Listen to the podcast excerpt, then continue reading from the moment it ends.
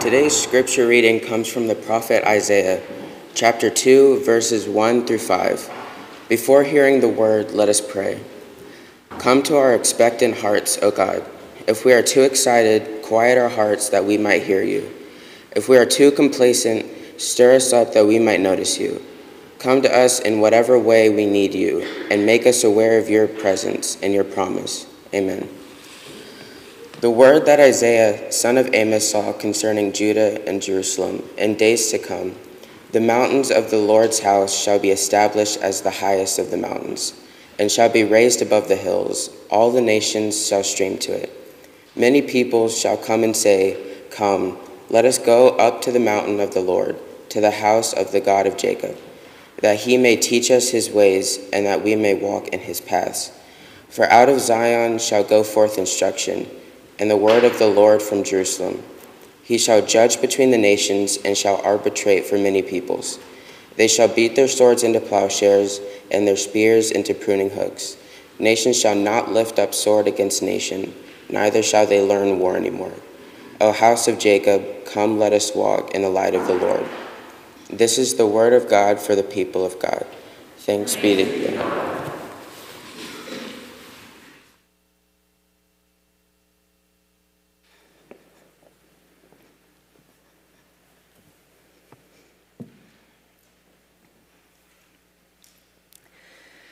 Well, when it comes to Advent, Madeleine L'Engle calls it the irrational season. The little sigh I heard from you means you know what she's talking about, and I do too.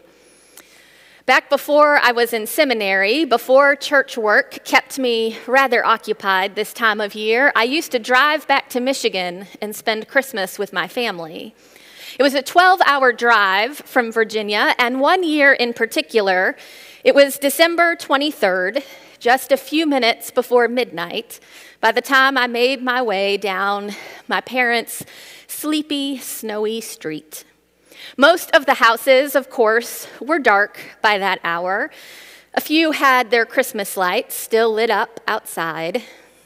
It was a picturesque, silent night, and all was calm until I turned into my parents' driveway, where nothing was calm and the entire house was lit up bright.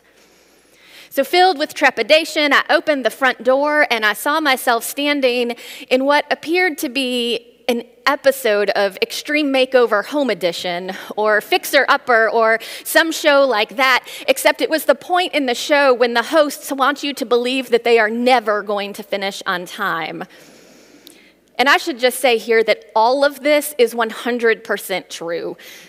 Doors had been taken off the hinges, several walls were half painted, new curtains and blinds were stacked on the floor of the living room, no furniture was in sight, four Christmas trees were piled up on the back deck, and the kitchen was an explosion of flour, frosting, and fruitcake. My mother explained that the family was coming over for Christmas. Now, there's a couple of things you need to know about that statement. The first is that my dad's parents had traditionally hosted the annual family Christmas celebration, but both of them had died in the past two months. So my parents had boldly declared that they would host. The second thing you need to know is that my father is one of seven children, and my grandmother was one of 13. There are small towns in South Carolina with smaller populations than my family. And my parents had invited them all over and then thought that was the perfect motivation for a few small home improvements. when exactly did you start this project? I asked. That remains one of the most ill advised sentences I have ever uttered. This morning, my mother said, and honey, she said, it's so good to see you. Pick up a paintbrush. This is the irrational season. Now, at some point, I fell asleep on the floor near a ladder because there was no furniture. I woke up to a long list of errands my mother and I were tasked to complete while my father took care of everything else. Now, we made good time, and the last errand was stopping by the bird store to pick up bird food for the unruly macaw my parents had adopted a few years earlier. That bird of theirs was a giant, and he was mean, and he and I were mortal enemies. I am still terrified of oversized birds, and I am anxious when in a confined space with feathers. So while my mother selected the right food and made small talk with the clerk because I grew up in the Midwest, I stood in the corner quietly near the employee's office and tried to avoid eye contact with anything. Which is how I noticed that inside that office was a cardboard box with three puppies inside. An employee mentioned that someone had left them outside the store overnight. But this was a bird store. They didn't deal in puppies, so they were being dropped off at the Humane Society later that day. Still avoiding the birds, I picked up a squirming puppy. He was brown and black, and he licked my face and settled one paw on each of my shoulders, laid his head against my neck, and fell asleep. I didn't put him down again. You cannot possibly, possibly think you are bringing home a puppy right now, my mother said. But y'all, I could see it in her eyes. Those were empty words. and so my dog Riley, the first dog I ever called my own, came home on that Christmas Eve day. Because this is the irrational season. I'm not even close to done. we headed home. My mother was rehearsing the way she would calmly explain to my father about the newest member of the family. I, on the other hand, was certain that the adorable abandoned puppy factor needed no further explanation. We walked in. My father looked down from the ladder and he said, I'm not even going to ask. And then he said, You should probably go look in the living room. In the living room was my brother holding the puppy he had adopted a few hours earlier. my mother closed her eyes, and to this day, that is all I'm allowed to say about that moment.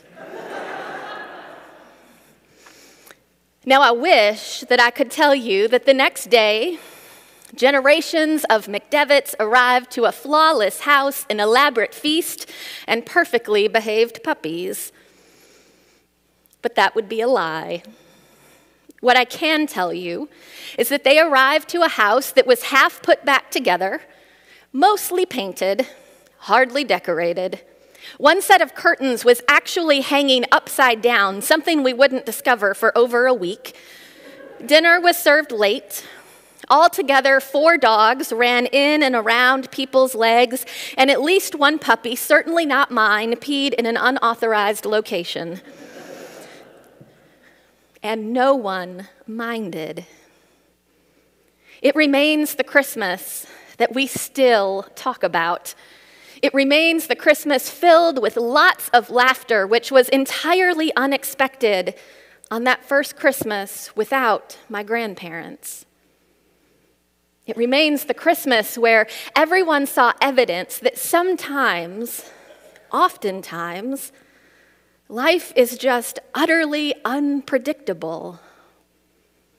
And it remains the Christmas where everyone who walked through the front door encountered not absolute perfection, but rather a hastily lettered poster board that read, Welcome to our home.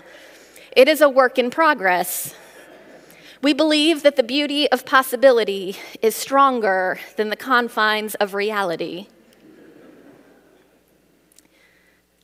This is the irrational season, a season in which the beauty of possibility is always stronger than the confines of the reality around us. And that possibility, that is why we light the candle of hope on this day and by the way, that full quote from Madeleine L'Engle. This is the irrational season, when love blooms bright and wild. For if Mary had been filled with reason, there'd have been no room for the child.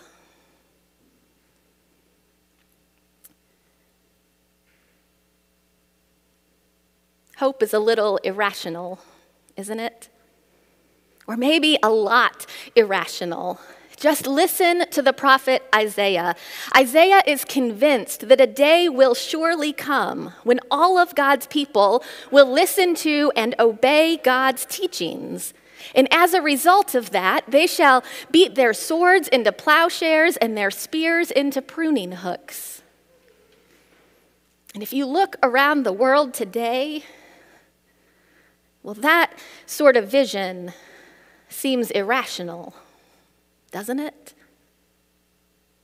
The idea that swords and spears would be turned into plowshares and pruning hooks. The idea that we would take the weapons we use to fight one another and turn them into the tools we need to feed one another. But as unlikely as it may seem to us today, it was just as unlikely back in Isaiah's day. He spoke to his people in the midst of tremendous turmoil. A strong and respected leader, King Uzziah, had died. The new king was weak, and so threats were pouring in from every side. People and kingdoms were being destroyed left and right. Conflict was around every corner. Neighbors feared one another. Everything that people had come to depend on was melting down, and darkness and despair seemed to be the only common language. Anyone in their right mind could see that things were only going to get a lot worse before they got any better. And into all of this comes our prophet Isaiah, and he says, Guess what? Great news, everyone. It's going to be okay. Actually, it's going to be better than okay. It's going to be better than it ever has been before. So you can see why the prophets themselves were considered irrational. So it may be that a word about prophets is helpful here. We've talked about this before, but that's when I was talking into a camera, not to your faces. Most of the time, we tend to think of prophets as people who are able to predict the future. And we think of prophecy as maybe something that's akin to holy fortune telling. But that's not quite right, at least not as it pertains to biblical prophets. Biblical prophets like Isaiah, their gift was not the ability to see the future. Their gift was the ability to see the present, but to see it through God's eyes. And because they could see the present in a way that most of us cannot, well, that gave them a different view of the future. If they were left to look at the world around them through only human eyes, well, Isaiah and all the rest of them, they would have sounded different. They would have sounded more like you and I, wishing, but wondering, eager, but uncertain. That is not their tone. In the days to come, Isaiah says, people of every sort will flock to God's house and they will seek out God's understanding and they will live by God's intention. And when that happens, not if, but when, then they will turn their swords into plowshares and their spears into pruning hooks. They will never again hurt one another. They will be too busy helping one another. It sounds irrational. But maybe that's because hope is irrational. And if hope is irrational, that's because faith is irrational. And that's okay Because don't you think that might be exactly what we need? God's love is the single most irrational thing I know. But let's not get too carried away. Irrational, it's not the same thing as magical. Christmas might sometimes feel magical, but our entire faith is pinned upon the conviction that it is anything but. Because magic is smoke and mirrors and sleight of hand. There is nothing slight about our faith, and there is nothing slight about Isaiah's language. They will beat their swords into plowshares, he says. And a literal translation of that verb in the Hebrew, it means they will crush to pieces, they will pulverize and obliterate. And that could refer to understanding what astonishing physical effort would be required, or it could be symbolic.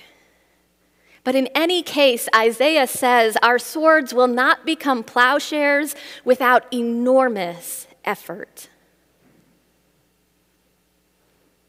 And yet, Isaiah has hope irrational but very real hope that we will get there. His hope, his irrational, very real, seen through God eye, God's eyes hope, it turns our attention to the present work needed that can make such a grand dream possible, and possible in days that are surely and swiftly coming to us.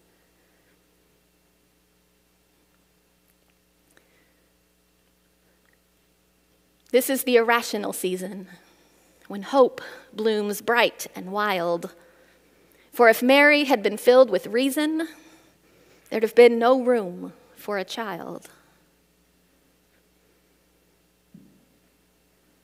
I don't know about you, but that kind of hope, that is hope enough for me to light a candle and to pray that the light that it shines will help us see like the prophets that we will see not only what needs to be done, we will see how we, you and I together, we will see how we really can help usher in God's promised day, no matter how much chaos swirls around us. Pray with me. Gracious God, we believe. Help our unbelief. In Christ's name we pray. Amen.